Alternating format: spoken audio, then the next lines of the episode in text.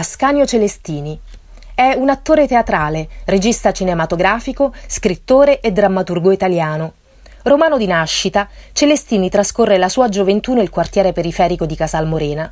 Dopo gli studi universitari in lettere con indirizzo antropologico, si avvicina al teatro a partire dalla fine degli anni 90.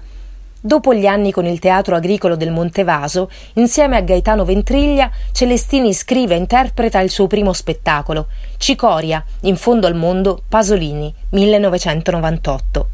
Tra il 1998 e il 2000 scrive la trilogia 1001, rievoca la memoria orale di chi vive ai margini della capitale romana a metà del XX secolo, nel 2002 è premiato col premio Ubu speciale per la capacità di cantare attraverso la cronaca la storia di oggi come mito e viceversa. Le sue opere si innestano nel cosiddetto teatro di narrazione. Scrive su Viaggi della memoria, una rubrica di viaggi, il supplemento della Repubblica, nella quale racconta, in maniera spesso surreale, i luoghi che conosce attraverso le sue tournée.